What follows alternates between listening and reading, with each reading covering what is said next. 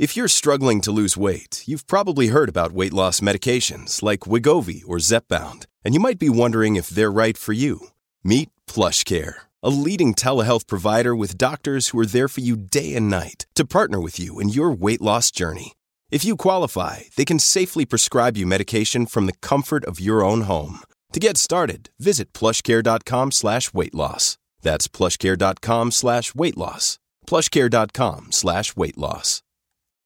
When you need mealtime inspiration, it's worth shopping Kroger, where you'll find over 30,000 mouthwatering choices that excite your inner foodie. And no matter what tasty choice you make, you'll enjoy our everyday low prices, plus extra ways to save, like digital coupons worth over $600 each week. You can also save up to $1 off per gallon at the pump with fuel points. More savings and more inspiring flavors make shopping Kroger worth it every time. Kroger, fresh for everyone. Fuel restrictions apply. Your brain needs support, and new OLLY Brainy Chews are a delightful way to take care of your cognitive health.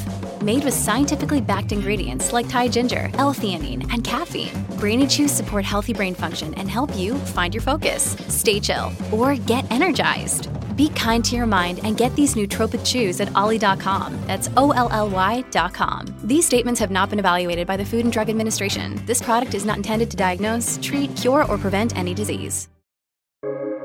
Welcome to the New Books Network. Hi, everyone, and welcome back to the New Book Network's Animal Studies channel. My name's Kyle Johannsen, and I'm a host on this channel.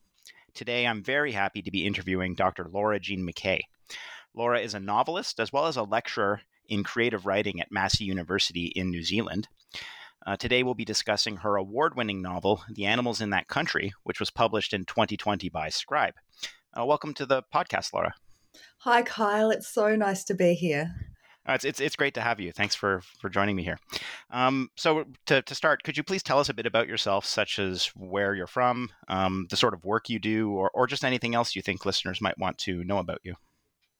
Mm, I grew up in a countryside area in the south of Australia, in on Gunai Kurnai country, uh, which is the indigenous country of that area and I grew up, I guess, surrounded by animals. Uh, I lived on a horse farm where horses were being trained and I guess broken outside the window of our house.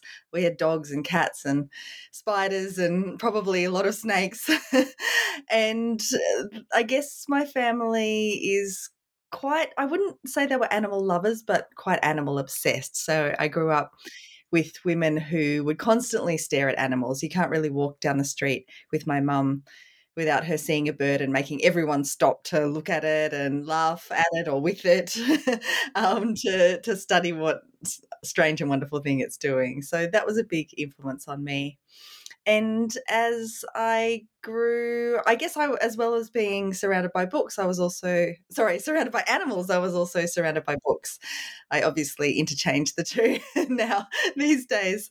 Uh, so when I started to write about the more than human world, it, it seemed like a really natural place for me to be because I've always just looked with wonder at these other creatures. And in a way, that's what fiction is all about as well just looking with wonder at something and trying to work out how you might render that on the page.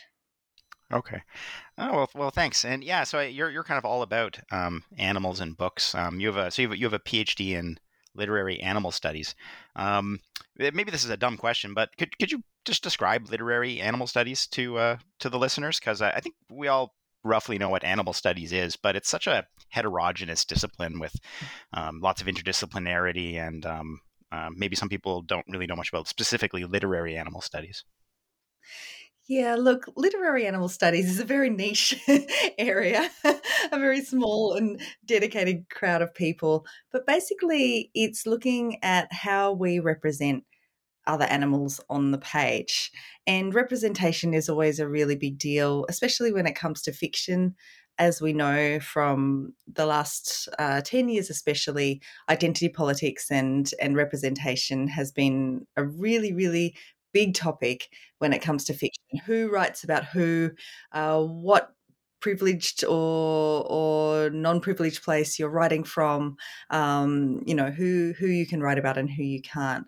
And when it comes to animals in in traditional western literary culture there's been an idea that literature should be about the human experience about centering the human uh, and and working out how humans are placed in that world and everything else is often relegated to metaphor. So often when you see a literary critic uh, discussing an animal in a novel the animal will be a stand-in for the protagonist's you know loneliness. You know and and often the animals will also die or be treated horribly and that's supposed to be a metaphor for the human experience as well. Literary animal studies says well uh, what if the animal is just an animal in this story? And how can we analyze their presence? How can we look at their agency within the text? And how can we look at humans as animals as well as as part of a, a larger um, scope of species across the planet? Okay thanks. Yeah that's that's helpful. And we're, uh, we're going to be talking about um, i think probably analogies a little bit later on. Um, but I guess um, literary animal studies is maybe interested in reversing. I mean, met- metaphors and analogies aren't exactly the same thing, but um, reversing the use of metaphors, like taking uh, human metaphor, using human metaphors to understand animals, or or something to that effect. Um, at least sometimes. Yeah. yeah. it, there's a lovely there's a lovely um, statement by George Orwell. Uh, so the book Animal Farm is a really foundational text in this area, obviously, and uh, a lot of people think that it's a metaphor for Stalinism, as and it is. But in the preface to the Ukrainian text, Orwell says that one of the influences for the book was that he saw a small boy whipping a very large cart horse very brutally. And he thought if that cart horse knew his own strength, that boy would have no hope. And isn't that um, you know, a metaphor for for the position of of that a lot of humans find themselves in under under brutal regimes that the idea of strength and power is often around what we're told or what we believe rather than the actuality of of um, the physical person or being. Okay um, well, so uh, we'll, we'll get to the book in a moment, um, and, and, I mean the details of the book and whatnot. Um, but one thing I just uh, uh, I, I, think is worth mentioning at the beginning is um, I, I mean I called your book award winning. Um, that's really kind of an understatement. I mean, you, you, this book won a lot of awards. It's I mean it's been out for two years, so people have had a chance to read it and stuff. And apparently everyone loves it. Um, I mean, uh, so you you've won it's won something I, I think along the lines of five major awards. Um, the one that really kind of stood out, at least monetarily, is this Victorian prize, which was I think one hundred and twenty-five thousand um, dollars. I, I, don't know. I, I, I, maybe for people who are rich, that seems like nothing or something, but to me, that is just a a massive prize. Uh, so you, I mean. I, am not sure if that's this isn't really a question. I'm just commenting on the success of your of your book. It's very impressive. I mean, it's very uh, it's life changing a prize like that. You don't it doesn't come across it doesn't come along very often and you are also very aware if you are lucky enough to receive it that it will probably never happen again. So it's just this it's just this completely world changing thing um, that occurs and allows you either writing time uh, to pay the rent mortgage um, in my case it it helped us you know to buy a house when we didn't ever think that we would be able to. It was you know completely for for a writer when you're used to just living on little bits and pieces it's it was completely ridiculous. Okay so we we agree but not not ridiculous in that it's uh, like undeserving or something like that but just like wow like wow. yeah wow yeah that's it. Um okay great. Um well let's talk about this book that that everyone loves. Um so why did why did you decide to write this book in the first place I'm... I am always interested in relationships in my work, and I'm always interested in power and how power dynamics play out on the page. That really fascinates me, and I think it can is something that with every single story that you write, especially in prose, I'm talking about prose here, uh, there's a power dynamic that plays out as soon as you have a character on the page and introduce someone else. And so I started to become interested in how power plays out between humans and other animals. To be honest, I thought it would be a little bit of fun as well. What would happen if if we could finally understand what other animals were saying?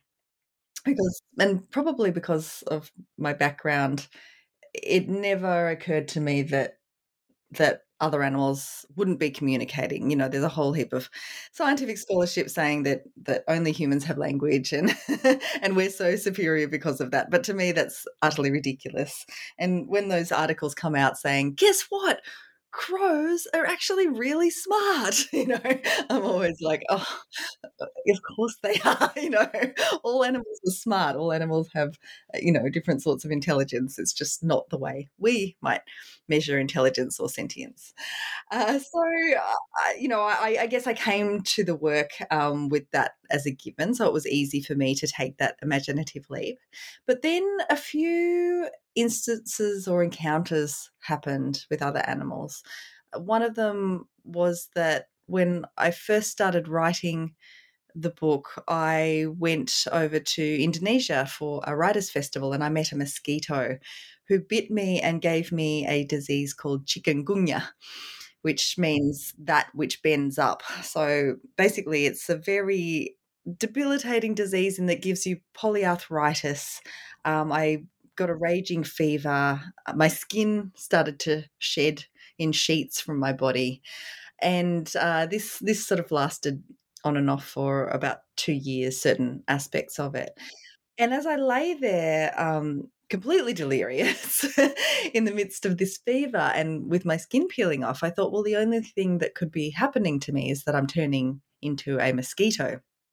And so I was going through a certain metamorphosis. And as part of that, I realized how very powerful this tiny, tiny little insect was. She had bitten me and licked and exchanged something with me, exchanged some information from her body to mine that was to change me for the next few years. And so once you take away that idea of human exceptionalism and human power over all and you give yourself over to something like this that a tiny tiny little insect can pass on you know that's that's very life changing and because i was writing the book at the same time uh, didn't actually occur to me that I might need to take a rest. I just kept writing. Then the book started to become infected as well with its own fictional disease, which I call zoo flu. So, I, in a way, I was investigating the character's illness at the same time as I was trying to work out what was going on with my body. Uh, so, I was sort of living the novel in a way. okay, yeah. Um, I guess if uh, if one was not aware of the uh, chronology uh, leading up to the, I guess, writing of the novel and um, the finishing, uh, you know, publication of the novel. If one sort of messed up the the timelines, um, one might think that um, the pandemic, it to, to some extent, um, you know, the COVID nineteen pandemic inspired some of the novel, uh, like the the, mm. the idea, at least the idea to use uh, a flu as a uh, the the means via which people would come to to, to be able to communicate with animals. But that's just I guess it's just a coincidence um, that the COVID nineteen pandemic happened and that you were writing this book about a about a, an epidemic. It was absolutely yeah. a coincidence. I have had some people ask me how I wrote the book so quickly to, to release it in in May of, of 2020. uh, but it, yeah, I was writing it for seven years prior to that. And to be honest, the pandemic theme in the novel, I often kept quite quiet when I was talking about it because people would find it a bit twee, uh, a bit unlikely, a bit far fetched. Uh, when I would mention, oh, there's a there's this zoo flu and and it you know it rips through society and everyone gets it. You know, people would say, well, you know, that seems a bit that's not going to happen though. so when it was released in in 2020, it was released right into the the pandemic, into the major lockdowns, um, just before we went into our first big lockdown, I was living in New Zealand at the time. Uh, I scooted over to Sydney to record the audiobook for the novel. And because things were changing so quickly at that time, I would go into the audio booth and record scenes about people stockpiling uh, from and looting and people wearing masks and people getting strange symptoms. And then I would come out of the booth that night and go through the streets of Sydney, and there would be no toilet paper in the supermarkets, and there would be footage of people fighting in the supermarkets, and you know people were wearing masks so this this life mimicking art mimicking life thing was getting really really brutal and quite scary and i was also very worried that i'd written this novel that featured a pandemic and that people would be hurt by that because you know of course millions and millions of people have died and and many many more suffered from this and so i didn't want people to think that i was taking this as a light subject right. Mm-hmm. well since it was a coincidence you're uh, you're free of uh, any blame or any yeah, i think i get a um, pass um, yeah okay well so uh, I mean, I, I, I, as you know, I guess um, there's a Margaret Atwood, I think, poem with the same name. But I, I, is it is it that there's a poem by Margaret Atwood with the same name as your mm-hmm. book, or is it that it's a, a collection of poems? I'm a little unclear. Um, but either way, I, I was wondering about the whether there's a relationship between Margaret Atwood's work and um, and your book. Yeah, uh, I came across the poem first, and I always really loved it. In the poem by Margaret Atwood called "The Animals in That Country," she says something like, and apologies to Atwood, I'm, I'm paraphrasing. She says something like, "In this country, the animals have the faces of humans." And then later on, she says, in this country, the animals have the faces of animals. And I really loved that as a concept uh, for the way that we anthropomorphize and, and place our wants and needs onto the faces of other animals. And then later on, as we get to know them, we realize that hopefully we realize if you if you do strike up a, rela- a proper relationship with another animal that of course they have their own lives uh, their own agency um, their own wants and needs they are born they live and they die and that doesn't really have everything to do with us or often it doesn't have anything to do with us. So i thought that that poem even though that poem is about roadkill it it uh, you know it, it spoke to me for the themes that i was trying to work through in the novel. And then at one point i realized that i just loved the title and i really wanted to borrow it. Um, and luckily we can do that. But it is actually the name of of that poetry collection as well. Atwood's poetry is beautiful and you know doesn't get enough enough air, I think. Yeah, yeah. I mean, uh, she's uh, very famous, but um, I think not so much for her poetry, mostly for her um, speculative fiction. She's written a lot of speculative fiction. Um, um but anyways, uh, okay, cool. So um, I, I, I think it would be good for listeners to have a sense of just um, how the book goes before we get into uh, some of the themes and things like that. So, uh, if, if, you don't mind, could you just describe the book's plot and and some of the book's main characters? Sure. So uh, the novel is told from the perspective of a woman called Jean. And Jean is 51. She loves a smoke and a drink, and she loves to do these while driving around in her car. She doesn't get along with people very well, but she works in a wildlife park, which is run by her uh, daughter in law and her little granddaughter Kimberly, who she absolutely adores, lives there too. And Jean spends her time when she's not looking after Kimberly talking to the other animals in the park. And at the time, they don't talk back, but she uh, makes up voices for them and she sort of passes a lot of time like this. But when this strange new flu called zoo flu rips through and uh, she finally gets the ability to understand what other animal bodies are saying, of course, they are not saying what she or anybody else wants them to. You know, the dogs aren't saying "I love you." They are talking about life and sex and death and and their violent and often very captive lives, and that's quite horrifying to uh, to Jean and everyone else who's infected. And the way the flu goes is that at first humans can understand what uh, mammals are saying, and then just like with COVID, where some people would get worse symptoms and, and other people for other people it was mild people with worse symptoms will start to understand reptiles and maybe fish and then it really gets heightened when people can understand insects. That's when people start to lose it because you can imagine what it would be like if every insect that you see outside um, is is trying to communicate with you. So um, as the novel progresses, uh, Jean meets uh, a dingo called Sue, and uh, well, she's always she's always sort of loved this dingo um, who's in the park. But once once they start to communicate, their relationship starts to change, and they go on a road trip down through the country uh, to search for her granddaughter who has been taken by her son, and it's been described a bit as a as a Thelma and Louise interspecies Thelma and Louise story with these two females of their species who have had a really hard time trying to communicate with each other through this apocalyptic landscape. And there are other parts which I won't reveal yet. well, well, maybe we'll uh, we'll talk end up talking about them anyways. Um, you, I mean, you, yeah, you just described the I generally the plot of the book.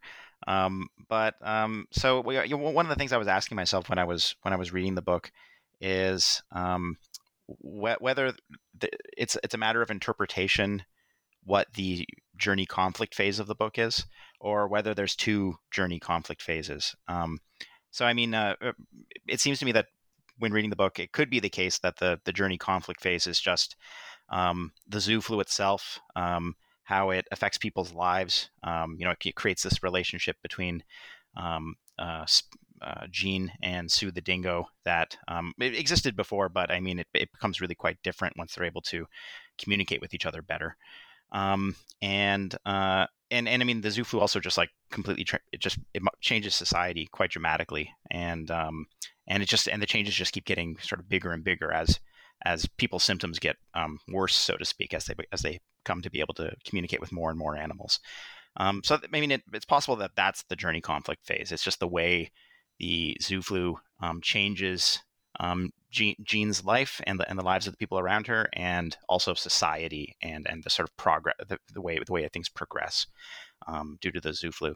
Um, but alternatively, um, and maybe more um, sort of simply, one could just say, well, the the journey conflict phase is when um, Kim, uh, uh, Jean's granddaughter, is taken by Lee, uh, uh, Lee, Lee, Lee, being Kim's um, father, and um, and then Sue and um, Jean sort of go after them and and go on this journey, this very physical journey, trying to trying to find Kim, and and you know eventually they do, and there's there's tragedy. Uh, Lee ends up Lee ends up drowning, um, and uh, Kim, is found, but she ends up sort of getting taken away by, by the police and then brought home by them. And um, but but anyways, I, I, I, yeah, I was just wondering about this. Um, so what was this?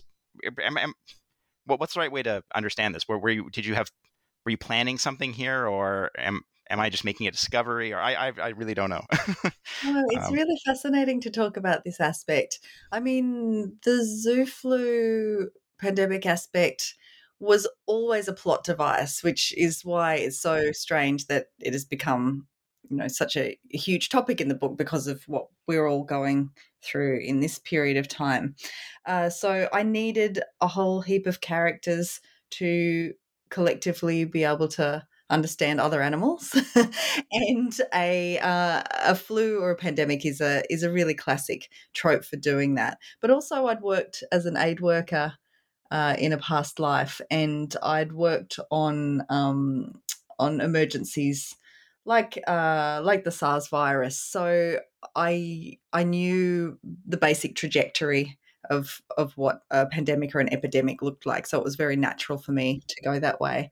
Similarly, um, you know, with the plot and and um, the the kidnapping, uh, I mean, it's strange because they're plot devices, and I did put them in there and I did use them but I, I didn't do much sort of mapping out. It, they sort of unfolded naturally, I suppose, in the writing of the book. What I did spend a lot of time on was uh, going back to what I call a power edit. So I had the novel um, and its basic structure, and you know, and and things like um, the road trip and trying to find the granddaughter again all in there. But the problem was that the humans and the other animals were, even though they were speaking on the page or communicating, they weren't really speaking to each other, and there wasn't really um, any tension or reason for them to just be chatting away. So I, what I did was I mapped very carefully this idea that Jean is a very sort of communicating person at the start of the book, and the other animals, although they make noise, um, are sort of silenced in their in their institutional uh, way, or they just make noises that the humans don't understand. Then, as the animals start to communicate more, Jean becomes quieter in a way. She's still obviously narrating the book, but but there's definitely a power shift in the way that language is used. And that's even charted in the way that Jean is translating Sue the Dingo's uh, communication, especially. So at the start, when Jean starts talking to Sue, she thinks that Sue is calling her queen. It's a very imperial interpretation because, uh, of course, Australia is a colonized country. Um, and and I'm a, a colonizer in that country, and the character of Jean is also a white colonizing character. So she's she's she's thinking, oh great, um, this this dingo's calling me queen. You know, I must be so fantastic. And then as she gets to know Sue, she's she interprets it a different way. Oh, she's not calling me queen, but she's calling me mother. Okay, that's interesting. Oh, she's not calling me mother. She's calling me it. Oh, she's calling me lickspittle. Oh, now she's calling me bitch. Um, and then the greatest insult for a dingo is to call Jean um, cat dog. this lowest of low. Um, so as as the language uh, understanding increases in Jean, um, the less her power becomes until she's very, very reliant on Sue. Sue, in the end, is getting food for Jean, um, you know, cleaning up her wounds, um, you know, biting her if she if she does the wrong thing, and generally keeping her in line and trying to make Jean really into a good dingo, which Jean can never live up to. Okay, okay. So I was. It, it, it sounds like I was wrong about both of both of the possible journeys that I had in mind. I mean, I, I wasn't completely off, but but you think the really the journey is the um, uh, relationship between between Sue and Jean, and particularly the way their the power dynamics between them change over time due to language. That's right, but that's what I love about novels and people reading novels is that that different people will read different structures and different journeys and and that's intentional too there are you're right kyle there are a number of different ways you can you can read that journey and uh you know the the flu definitely follows its own track through the novel as well. Okay. Well um yeah so this this zoo flu is um uh may, maybe the main idea in the book. Um it's what makes your or I don't know about the main idea, but it's um it's it's the thing in your book that makes it a work of speculative fiction, like the the mm. deviation from reality that um that um, makes Australia um, not entirely um I don't want to use the word I don't want to say not entirely real, but uh, slightly different from from the, the, Australia that that we're used to. Mm. Um. So uh, I was hoping you could explain the the zoo flu's symptoms and its uh, its broader effects on society. Mm. So I felt like you're right about the fact that that's what makes it speculative. I felt that I was writing two novels, really. I was writing a gritty realist fiction where there's a woman and she's having a bad divorce and she's got a dependence on on um, drugs and alcohol and you know she's just generally having a hard time and she narrates and then there's this speculative fiction book which is where people can talk to other animals. Uh, so so bringing those two books together was part of of the difficulty, and the Zoo Flu really really helped me to do that. So as I mentioned, I was very sick. Uh, in the initial writing of this, and the disease that I had, chikungunya, not much was known about it in Australia. In other places, um, it was quite prevalent, but I, it took me five weeks to get diagnosed. Um, you know, I was handed some Panadol and and told good luck, really. And so I did quite a bit of research about it myself, and so it felt very natural for me to also create this fake body of research for zoo flu, the the imaginative imaginative disease that I was concocting. So I wrote a Wikipedia page, um, not published, just for myself, um, which is quite lengthy, which charts um, where zoo flu comes from and you know what its symptoms are. Um, so basically, uh, people catch this flu in a very similar way to the way that people catch COVID. Um, and when it starts, there are general flu like symptoms. Um, one of those symptoms includes conjunctivitis, though. So people in the novel are walking around with these blazing red eyes. Um, so you can imagine that's sort of quite creepy and, and zombie like, and also very obvious, um, a very obvious symptom uh, for, for you know trying to work out if other people have it. So a lot of the characters in the novel will wear sunglasses to try to conceal the fact that they're ill, and that's a really um, marked trait of Lee, um, the main protagonist's son, the one who ends up kidnapping uh, the granddaughter. He shows up with these mirrored sunglasses, and um, it becomes very obvious that that he's quite sick, especially when he starts talking to mice. so as this uh, disease progresses um, and people become sicker, they start to uh, they start to become aware, I guess, of the extraordinary other communications that animals are are putting out there that we might not always pick up on. So one of the key scenes for Jean realizing that she's sick is that she goes into an area of the zoo where mice are kept um, and they are bred there for for feeding of the other animals. So in most zoos that you would go to, there's an there's an area where there will be mice or some sort of other creature raised for food, and there's a little gas chamber in there. So they basically are born, live, and die in this little back place in a zoo, and then they're they're gassed and fed to the raptors or or the snakes. Uh, so Jean um, Jean is starting to sort of get this sense that there's communication coming from this room, but she doesn't think that it's the mice. She just thinks it's someone else, you know, another human talking. And um, what I found out in my research is that mice release a gas as part of their communication. So their little bodies will release this gas, and that will sort of let other mice know you know, perhaps that there's danger or um, that something's going on. So Jean starts to perceive this gas, and the gas is saying run.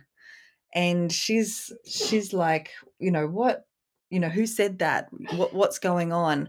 And um, and she can just you know perceive that there's this this being saying run run until she realizes that all these little mice are just yelling at her to run so she starts running and that's when she starts running through this wildlife park and realizing that all these different mammals uh, are sort of talking to her mm-hmm.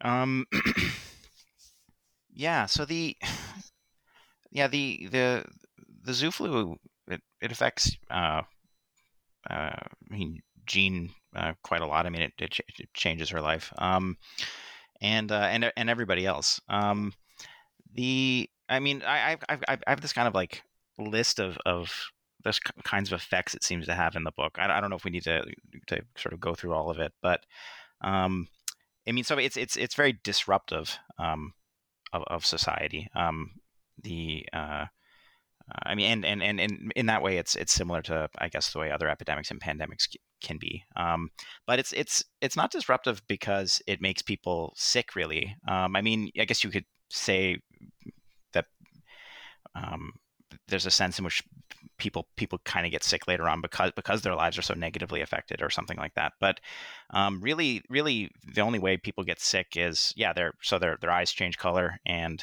um, may, they feel a little bit off for like the first couple days or something like that. Um, and then after that, the effects of the flu are, are mostly just um, um, really it's it's it's almost it's not really the flu that's affecting people. So if the flu gives people the ability to communicate with animals, but it's the communicating with animals that really throws people off. Um, and so, um, but because everything's so disruptive, um, governments and whatnot are treating this disease as something that is really problematic. It warrants border border closures and quarantining, even though it's not a disease that is um, incapacitating people or killing people. I mean, it's it's really quite benign in terms of the effect it has on on people's health. Um, I thought I thought that was interesting that it's so incredibly disruptive, even though it doesn't really seem to make people sick. Um, yeah. Yeah, you're right. I mean, I guess I was charting um, the disease that I had in a way, or mimicking that in the book, because uh, what I had there was this very very extreme fever and then the turning bright red and then the skin peeling off but after that you're really just left with this uh, well fatigue and and polyarthritis so this sort of bone breaking feeling all through your body which you know obviously is very incapacitating but it was quite different to you know the initial symptoms. And you're right zoo flu you know people have cold and flu symptoms and there's the red eyes but it really is the communication um, this enhanced communication that that is so disruptive. And at first when i was first writing it i thought that would be a really wonderful thing like wouldn't it be quite fun to be able to go out and and talk to birds and and cats in the street and and mm. lizards you know, that would be really amazing. But I mentioned it to my partner and he said, no, it, it would be the end of the world, you know, and, you know, it would be the worst thing that could possibly happen because if we understood what other animals were saying to us, we would also realize what we're doing to them. and because they would tell us, and that would drive us all, you know, absolutely around the bend. Um, and a lot of people in the novel can't handle it. I mean, it's similar to the to the way that that we see what we see with um, with the pandemic that we're facing now. You know, some people um, have you know really it's really exacerbated their mental health issues. Um, for other people, it's changed the way that they've related to you know out in the world. Um, some people really enjoyed you know people in sort of more privileged positions or in, in places where maybe they're around a lot of greenery some people really really enjoyed going back to gardening and baking bread. You know so and it's the same with the zoo flu. Some people uh, are really really loving it and seeking you know stranger and, and weirder animals and and one of the characters lee which is the protagonist's son you know he's he's kind of a a, a communication seeker. Like he's going off to find out what whales say.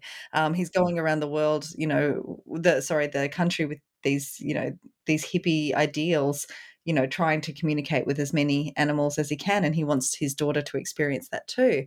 But then there are other people who are doing trepanning and drilling holes in their heads, which is a really old fashioned way to try to release uh, pain and evil spirits. And they're going back to that because they believe that if they drill holes in their heads, maybe that communication aspect will be released and they won't have to be subject to this constant barrage of of understanding.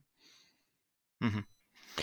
Yeah, right. Um, yeah, that that sounds right. Um, from what I remember of the book. Um, what um, so I, okay, here's here's another thing that it uh, or another effect it it seemed to have, or I I think it had. Um, so it seemed to me that the um, the zoo flu made people's attitudes towards animals um, much more consistent than they normally are. Um, and and then it went it could go in either direction, sort of. So um, uh, it's pretty, uh, I guess, standard for people to be speciesist, not just in the sense that they um, champion the interests of human beings over animals. That's that's one type of speciesism. Um, but people also uh, often champion the interests of some animals over others. Um, in particular, we have a tendency to cha- to prioritize the interests of companion animals and to neglect the interests of um, of farmed animals. Um, for for example, um, and it, yeah, it seemed like that sort of um, speciesism with respect to the way the interests of different types of animals are treated.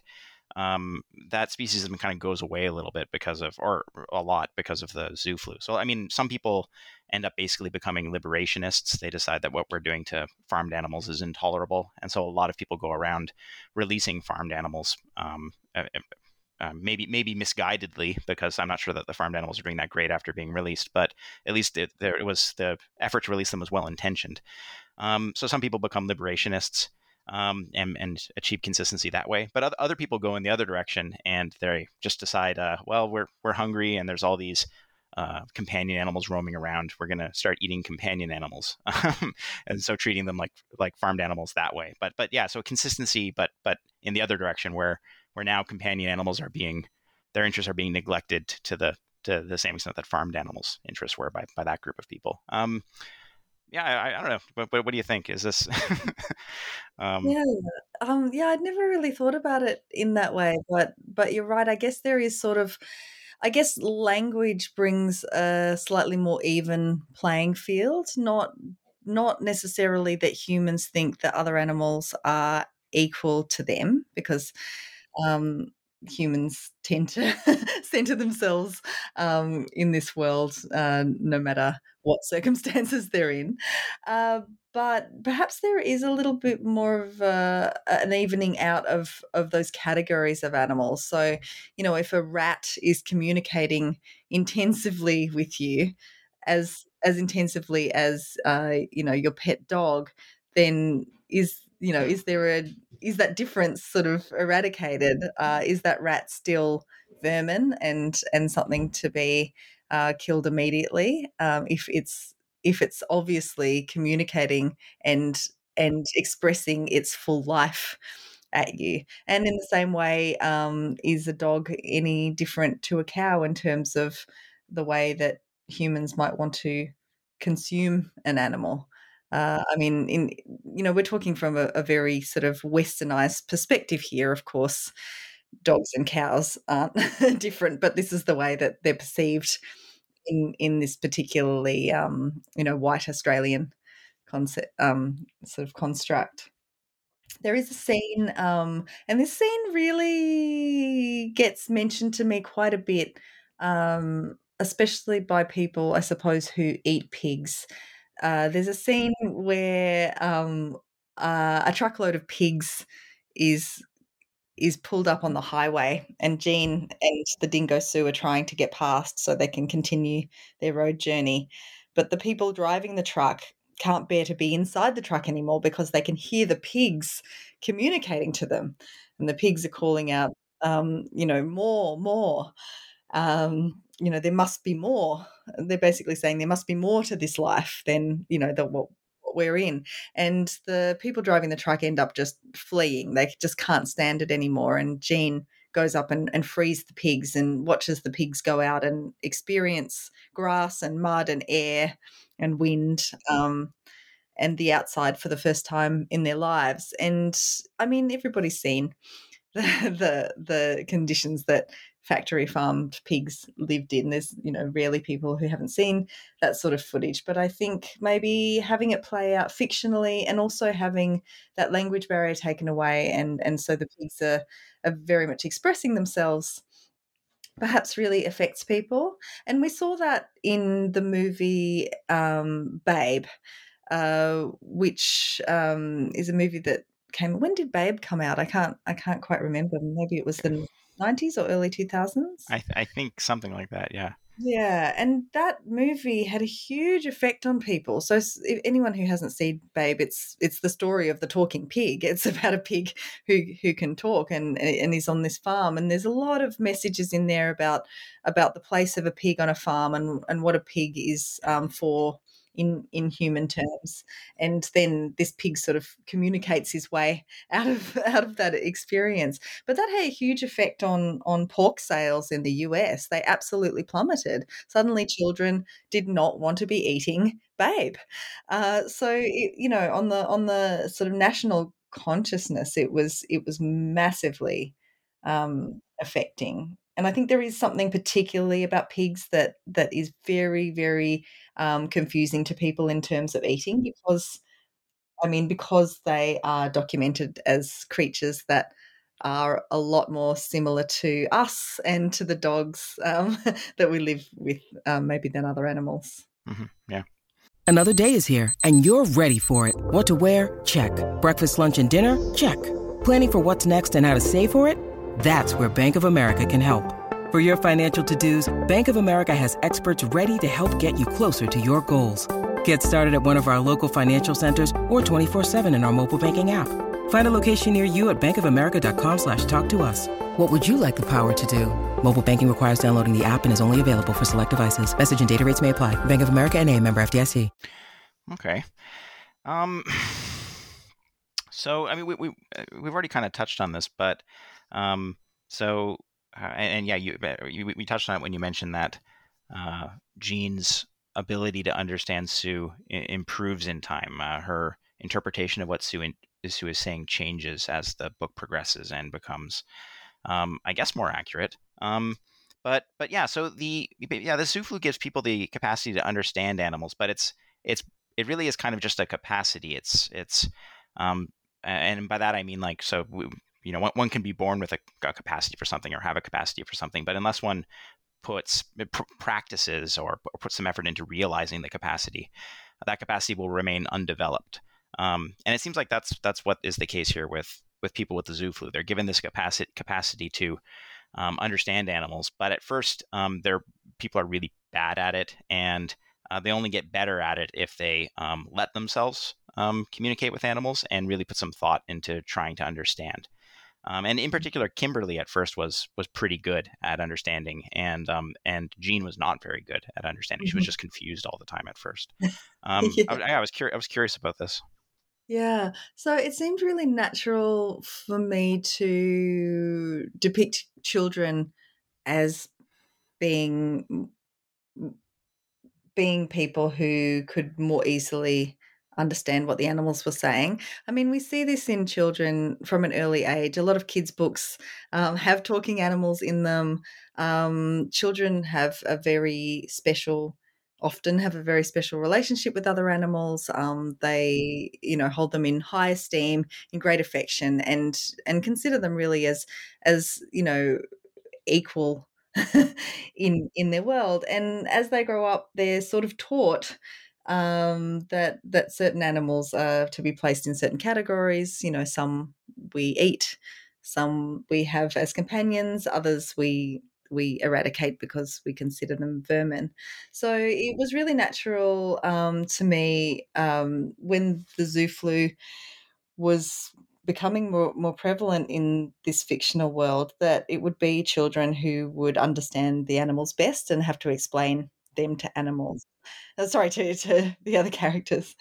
So, um, as when when people first get the zoo flu, you're right. There's this sort of cacophony of of language and um, misunderstanding, and just a general confusion of words. And Jean gets quite annoyed because the animals aren't making any sense. You know, what's the point of being able to talk to other animals if you can't even really comprehend what they're saying? And then Kimberly, her granddaughter, pulls her up and says, "You're not looking at the whole animal, the whole body. You you can't just look at bits of the animal." Uh, and expect to understand what they're saying you need to look at this whole animal and see how a tail moving, a small smell from their armpits or or their bum, you know, a, a, an ear twitching, a claw scraping is all a communication. And if you look at the whole picture of that, it it starts to make sense and form sentences and and you know become quite clear. And that was a bit of a pointed reference also to the way that we take apart animals as well. Like how can we how can we understand what an animal is if the way that we encounter it mostly is in pieces in the supermarket? Um, you know, you just see a, a bit of a bit of a thigh or um, you know uh, the the only animals that we really see whole in that way are sometimes whole you might see a whole fish but even then you know it's had parts of its body taken out so the idea was that um, you know if we look at a whole animal maybe we'll start to understand um, you know what you know what they are and who they are in this mm-hmm. world mm-hmm. okay yeah um So I, I, get this is I guess this is a, a related question. Um, the uh, so the the words that the animals use are um, are interesting. Um, I, I, guess some of it's maybe straightforward enough. Um, so uh, dingoes, Sue, Sue, the dingo, but also other dingoes, um, at least seem to be using uh, hier- hierarchical language throughout a, a, lot of the book. Um, Jean thinks, yeah, Jean thinks that she's being called queen, at least at the beginning. Um, and um, uh, uh, some another interesting uh, uh, use of language that you also, I think, mentioned earlier is uh, the animals seem to be using object language. So, so um, animals, and not just Sue the dingo. I think animals, and I seem to remember animals in general, usually referring to human beings as um, as it rather than as um, she or as he. Um, so, um, and and that's interesting. I eh, maybe in part because um, hum, human beings conventionally at least refer to animals using object language as well. We we're eh, conventionally calling animals, uh, you know, it rather than than she or she or he. Um, eh, eh, so I, I, just I just noticed this, but I didn't really know um, what to make of it. Um, another cool thing I, uh, about a point of, or a piece of language that I thought was neat was um, Sue the dingo and, and maybe some other animals too. I can't remember. Um, they say yesterday and tomorrow a lot, um, but they're not referring to yesterday or tomorrow. They're talking about um, some. They're, they're, they're, they they mean something else. Like I and I and I I wasn't always quite able to tell what. I think I think tomorrow meant something like goals or something like that. Um, and I, I wasn't always sure what yesterday meant. But anyways, I was I was yeah I was wondering if you were uh, if if you if you'd be willing to comment on some of these word choices. Yeah, so you're right. I really uh, was making a little poke at humans for calling animals eat all the time, and I wanted to reverse that. And I found that it really strikes people. It's it's slightly shocking to be called it, um, and and so that's a nice little sort of power reversal thing there. Uh, in terms of the yesterday and tomorrow, um, Sue calls uh, Sue, Sue the dingo calls Jean the human um, yesterday, um, referring to the fact that she's quite old. She's past it. She smells old. You know, she's, um, you know, she, uh, she's the product of yesterday, and she and the dingo also thinks of Kimberly, the child, as tomorrow. So she smells new. She's um, she's a fresh thing. She's the future. I mean, it's quite a subtle thing and it's not really necessary for every reader to pick that up it can just be part of the fabric of the language but in my understanding that's that's what um, is happening there and sue was a really funny um, character to write because i always wanted her to remain slightly mysterious in the text. And that's quite a hard thing for an author to do because you really want to have control. you know, you've made these these characters up. You've made up this entire world. You know, you're supposed to have complete control over the text. But I did want her to remain slightly unknowable and retain that wonderment uh, that we do have when we go out and stare at other animals, especially wild animals in the world. So it was quite um, an interesting test for me to never make her completely comprehensible uh, to the reader or to myself. And I have a wonderful publisher at Scribe Australia who was really, really passionate about that aspect as well. She didn't want the animals to be the answer to human problems, to solve all the mysteries of the world, to be uh, to fall into this classic, um, you know, uh, conversation that we usually see with with animals in texts. She wanted them to be uh, quite non-human and to retain that strangeness, and so that was really exciting to work with her on the dialogue. I remember going into her office for a meeting and we had sort of a two hour friendly debate about you know how insects should talk on a page and how that might be rendered in the text and you know that's really beautiful to have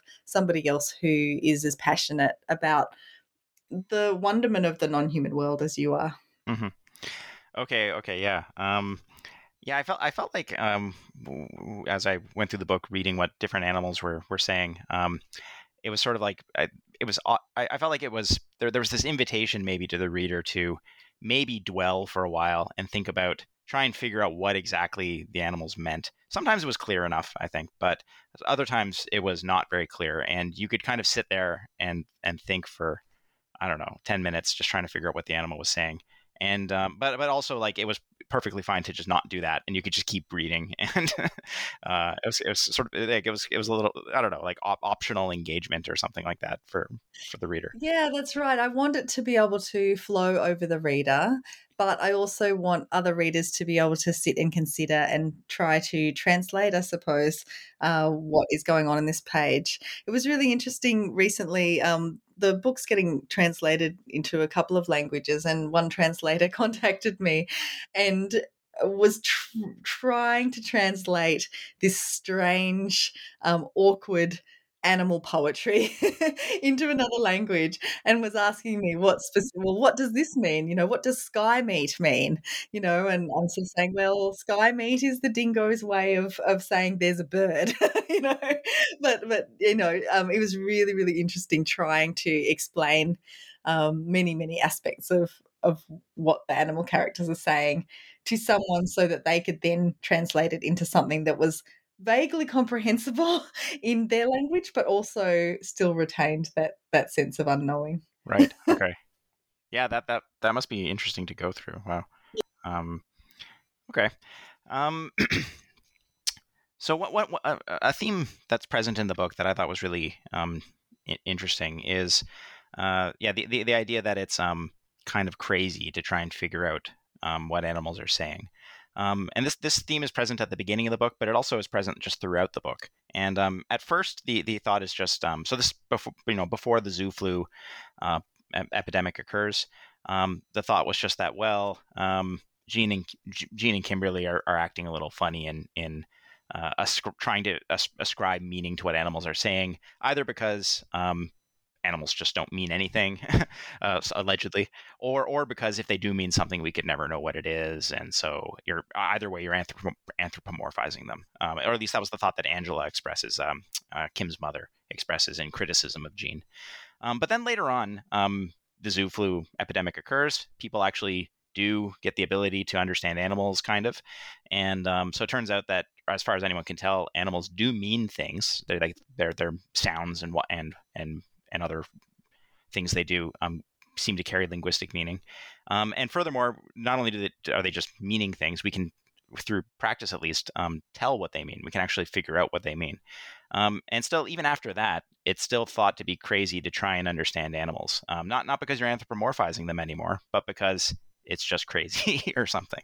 Um, I, I, thought that was that was neat. That the throughout the book, no sort of no matter what, people are crazy if they try to understand animals. Yeah, yeah. So there's there's this sense that that we try to retain some sort of um, normality, even in the face of an animal apocalypse, and we could we could see that I think playing out um, with with the COVID pandemic as well. You know, um, I remember I remember so New Zealand had at the time had one of the harshest lockdowns in the world. We really, uh, you know, it was one of the earliest and harshest. And I was living there, and and um, as we were going into lockdown, basically I went out and tried to, um, you know, gather food for my household. Um, and we didn't know what we were going into or for how long. It, it was to last many months. Um, and I remember someone contacting me, I think that evening, just as we in that night we were we were the whole country was going to go into the most severe lockdown in the world. And someone contacting me and saying, Oh, um, could you could you get that thing done, you know, all those all those things read by tomorrow? Someone from work. And I wrote back to them and said, Oh, I'm kind of like preparing for the global pandemic at the moment. Like, aren't you? and they said, Oh, yes, like I I don't worry, I tend to catastrophize too, but you know, I'm sure it will all be fine. Um, and I just remember thinking this is so bizarre that this extraordinary thing is happening, something that no one, you know, within within um, you know, living memory in in my culture um, has gone through, and yet people are just business as usual. They're still doing their work. They're still trying to carry on as though um, you know no, nothing is occurring. And I suppose that plays out in in the novel as well. You know, we want to try to retain this sense that you know humans are very rational, and we're just going to go ahead pretending that that insect over there isn't screaming from the tree, these obscene things, um, and and just try to pretend that that everything's fine. And and there still is a sense of that, I think. And you know, it's necessary, I think, for governments to just go, okay, it's going to be okay. We'll just we'll just get through this and get back to usual. And you know, no, you don't have to wear a mask, or actually, yes, you do. Um, um, and and meanwhile, you know, much of the world has experienced COVID. There are so many people going through long COVID and unknown symptoms, and it's really affecting their work and families and and um, and and many many aspects of our lives, and yet we're supposed to still uh, produce the same amount of work to to cope with you know a, a, lot less money and a lot less physical capacity. And so I, I guess that was something that you know there were th- there were things that I, I definitely got wrong in like little talking marks in terms of you know the way that a pandemic might play out you know even in a fictional setting but i think in terms of the way that that the government sort of or, or some people expect to just carry on um, as usual even when something absolutely extraordinary is happening you know is something i really wanted to bring out mm-hmm. oh, oh, so a related thought um, it, uh, it seemed to me that there was a kind of hierarchy of craziness with respect to um, trying to understand animals. So um, trying to understand animals was something people, you know, the the norm was you shouldn't do that. Um, if you're doing it, it's a problem. Um, it's a problem if you try to talk to mammals, but but that's that's a sort of low level problem. If you're trying to understand other things that aren't mammals, like birds or lizards, that's even weirder, even crazier. You're you're further down the crazy ladder or scale or whatever. Um, and then yeah, I'm trying to talk to insects or understand what insects are saying is as cra- that's as crazy as it gets. You're just you're too far. You're almost beyond help now. Um, yeah, um, and that that so that was interesting, and it also it seemed to me that that hierarchy tracked um, some of the attitudes people have towards different cat, different kinds of animals. I think people often accord like a, a, higher level of moral status to mammals, and then a lower level of moral status to, um, say, birds and lizards and whatnot, and then an even lower level of moral status to insects. And, um, and but yeah, so um, I, am I'm, I'm not. Yeah, this isn't really a question, I guess, but I'm just it's an observation. Um, yeah, yeah. No, you're right. I mean, as the disease progresses, um, you know, as people get sicker, they start to, you know, go outside of their. So we're mammals, and and it seemed natural that that the characters would would relate to other mammals first of all, and then as as they get sicker, um, you know, some people will understand what birds are saying, and some people will understand what insects are saying. Um, depending on how sick you are, really is is the way that that charts. But it really is interesting that categorization because I think we do sort of place more importance um, and value and and believe that other mammals are more intelligent than say um, a fly. but but we know when we think about um, cows in our society, um, you know, and again, I'm talking about um, an Anglo-Western Western culture. Obviously, in other cultures, like in in India, cows are considered very very differently. Um, but in in uh, you know in in North America and in Australia, certainly, you know, cows, uh, especially dairy cattle, are one of the most um, traumatized and brutalized creatures that I could think of, actually. And they're these massive mammals. Uh, um, you know, these massive um, female mammals that we might otherwise very much relate to, but somehow it's it's okay to to treat them in absolutely the worst possible way. I mean, you know, a, a, beef cow is is treated quite well in comparison to a dairy cow who's impregnated over and over again because, of course, to produce in order to produce milk, um, uh, a mammal needs to become pregnant, and so a cow is impregnated and has their has their um, calves taken away over and over and over again until their body is is exhausted and useless, and then they're killed. Um, so in the in the scene, there's a scene where Jean goes back to the farm where her ex lives, and she comes across a whole heap of dairy cows, and the cows, of course, communicate with her, and they're saying, you know, have you seen our babies? Where are they? Um, you know, someone like you took them away, kind of thing. But in that scene, the cows are very angry. And it took me a long time to get to that because when we see a cow in a field, either we see a few different things. We see beauty, perhaps, like, oh, there's a beautiful cow in a beautiful green field and it's going to create beautiful milk. And that's, you know, a very healthy, lovely scene. Or we might see a very sad creature. You know, cows carry a certain grief to them, I think. Um, you know, and it's because they are perpetually grieving. And you know and and they can't walk very well either because of the way they're they're bred. So they're sort of you know they look like pained grieved creatures. But it was really sort of um i guess exciting to me to give these cows anger.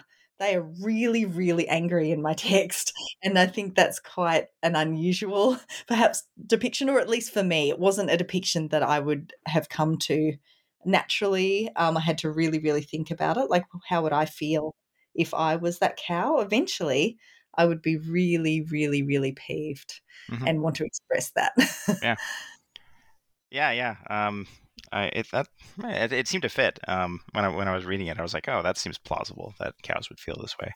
Um, especially because um, like we, we know that cows are yeah, cows are cognitively quite sophisticated, and uh, there's um, uh, it, you know, it, it, seems perfectly plausible that they would remember that their children had been taken away from them, that they'd feel bad about it, but also maybe blame people um, like that. Yeah. Mm-hmm. But, but, Even if it's yeah, not in the way that we would conceive of of what remembering is, you know, they might not remember the particular moment or the particular scene, but it seems very conceivable that they would see a human and get that feeling and know that something bad happens to connect that's very very connected with their motherhood um, when that that other mammal on two legs comes towards them. You know, they're either going to be hooked up to machines or taken away, or someone that they that they value gets taken away, sort of thing. That you know, there's that feeling there. That's not that's not out of um, out of um, comprehension for us. I think to to believe that that memory and understanding works differently for animals, but it's still there in but just in a different way. Mm-hmm. Yeah. Okay. Um, well, this is um this is my last, I guess, like major question, and then we'll we'll we'll, we'll finish up. Um, but so there, there's a number of um, analogies in the book, um, and we we already kind of talked about um, well metaphor, um, and I guess metaphor and analogies are slightly different, but but they're yeah well similar maybe. Um, anyways, there's yeah there's a number of, of neat analogies in the book. Um, uh, Lee um, has a, offers a couple of analogies um, uh, that are perhaps useful for understanding animals. Um, so one, one, analogy he makes is uh, he suggests that animals in zoos are analogous to um, human prison inmates, um, not just in that their liberty has been restricted, but in that they're psychologically they're similar because they've they're both they've both been institutionalized. Um, they're both, um, I guess, interacting with the same individuals all the time, um, being fed um, they don't get to exercise their agency. Um, there's this dependency, um, and that changes the way they think. Um, another, interesting analogy he makes is um, between um, dolls and and domesticated animals. D- domesticated animals are a bit like um, dolls that have had their parts taken off and then switched with other doll parts. And um, yeah, I think I think a lot of children do that with their with their dolls. Yes, sort of I certainly did.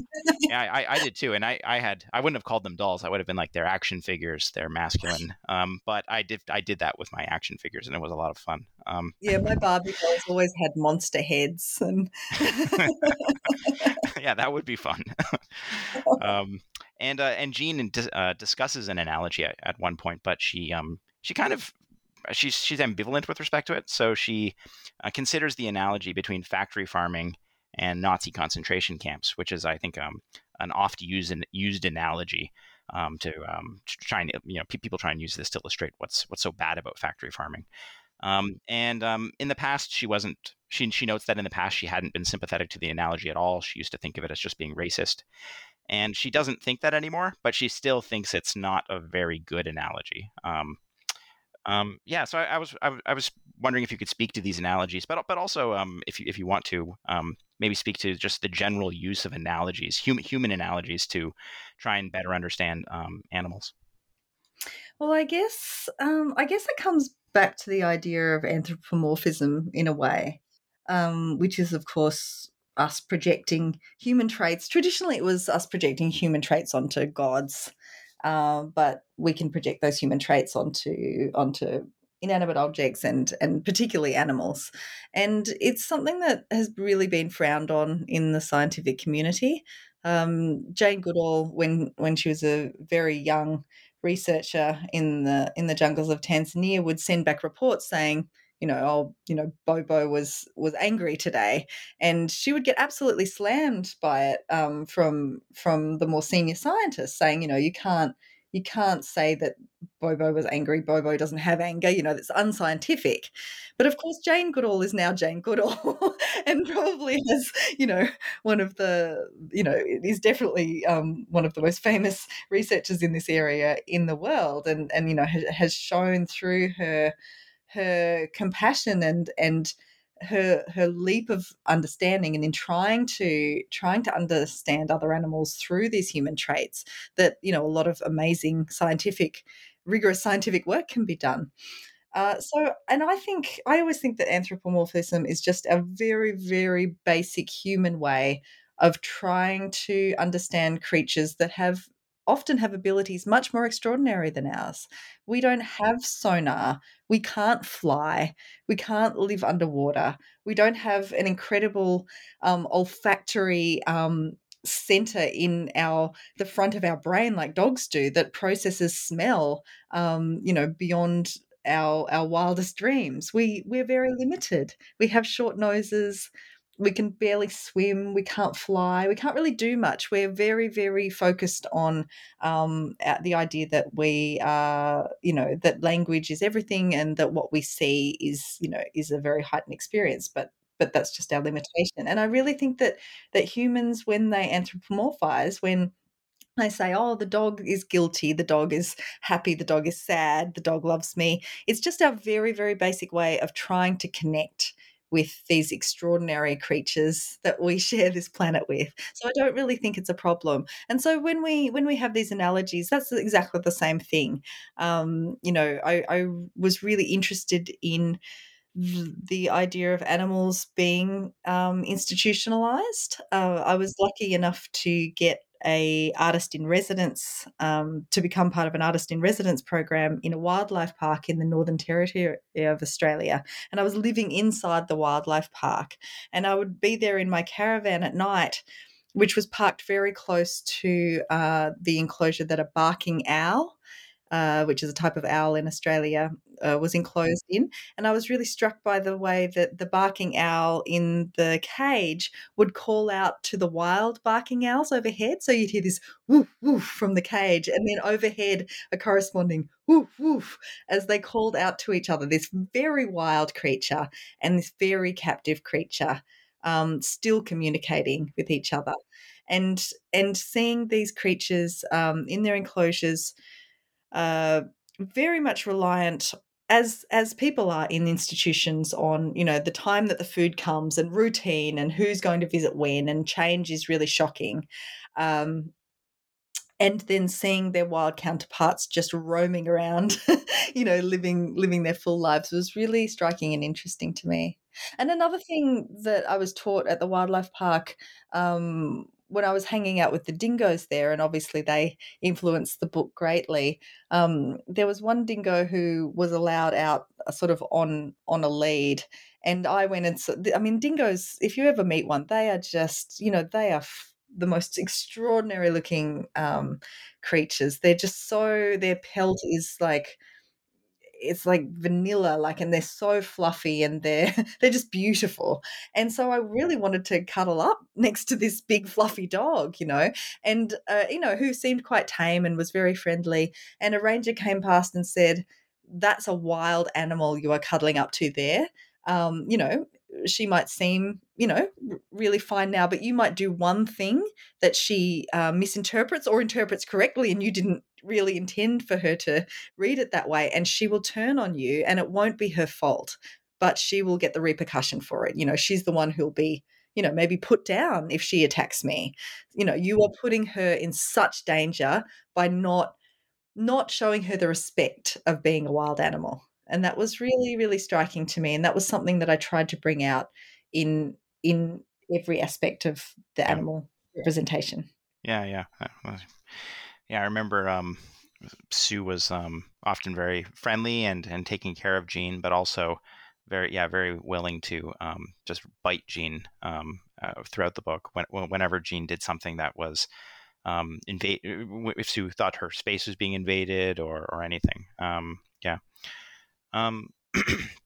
What, uh, with respect to the concept of yeah anthropomorphization, um, I I guess that yeah that's an, an idea that you're very interested in in the book.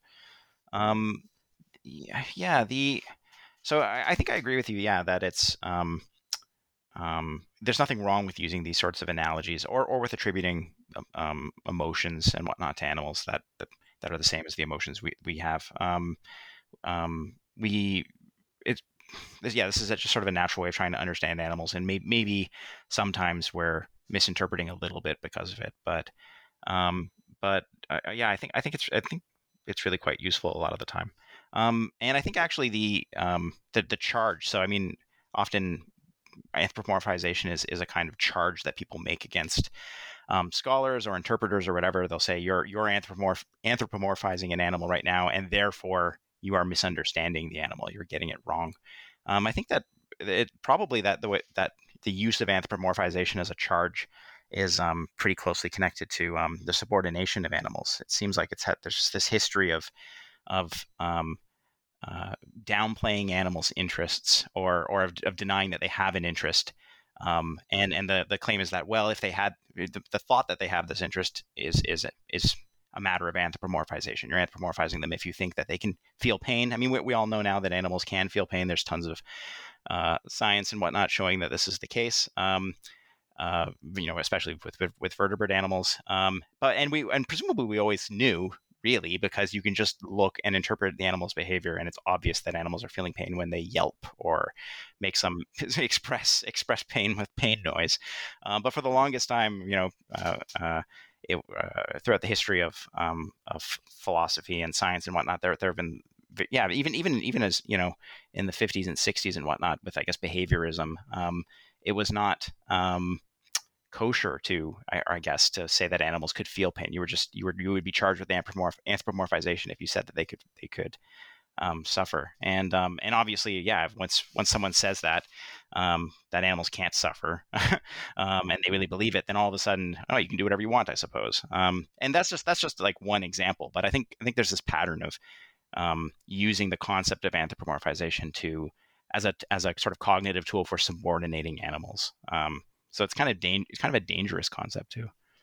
Yeah, yeah. I mean, I think uh, the real danger isn't anthropomorphism at all, but anthropocentrism, which is the centering of humans uh, in the middle of absolutely everything. Um, we see the effects of anthropocentrism in the climate crisis and the extinction, the sixth extinction that we're currently facing. Um, we have centered ourselves and and uh, made out that that everything we do is great and that all things are there for our use, and we've used them to death. And now we're realizing that there are repercussions to this.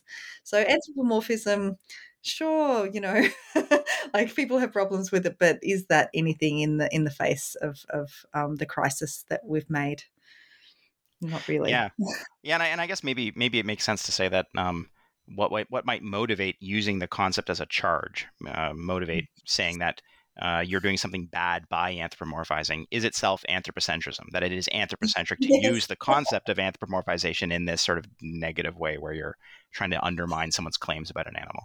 Um, Absolutely. Yeah. so you can just accuse them back. right. You give it, well, no, you're being anthropocentric. Yeah, that's just what you say now, I guess. Um, that's right. Okay, cool. Um, well, listen, I've, yeah, I've, I've, I've, taken up a lot of your time. This has been a great interview. Thanks for for joining me uh, to talk Thank about you so your. Much. Yeah, yeah, thanks. Um, uh, so yeah, the book we were talking about for anyone who um, has lost track is it's, it's called "The Animals in That Country," um, and it was published in 2020 by Scribe. Uh, the only other question I have for you is whether you're currently working on any projects, and if so, uh, what, what are you working on? Yeah, I have a new book coming out next year in 2023 also with Scribe called Gunflower, and that is a short story collection. And it's a mix of realist fiction and speculative fiction. And there will be a lot of animal stories in there. Uh, I wrote heaps and heaps of of stories about animals when I was writing this novel, and um, I was always sad that you know they weren't they weren't uh, so much out in the world, um, just published here and there. So I'm really really excited about collecting them together. And in the long term, I'm also working on another novel. Uh, it was supposed to be a gritty realist fiction, and then the pandemic happened and it turned speculative immediately. It doesn't have oh, pandemic okay. themes, doesn't have pandemic yep. themes, but I, I, think speculative fiction is the way that I'm coping with the world right now. So I'm really enjoying being in the the depths of that novel at the moment. Okay, okay. Uh, well, I mean, uh, it's yeah, it's great that you have another book coming out, and uh, and I hope uh, the book you're you're in the process of writing, I hope that uh, you know the process goes well. Thank you. I'll yeah. get there. yeah, I'm sure you will. Yeah. um, okay, great. Thanks a bunch. Thank you.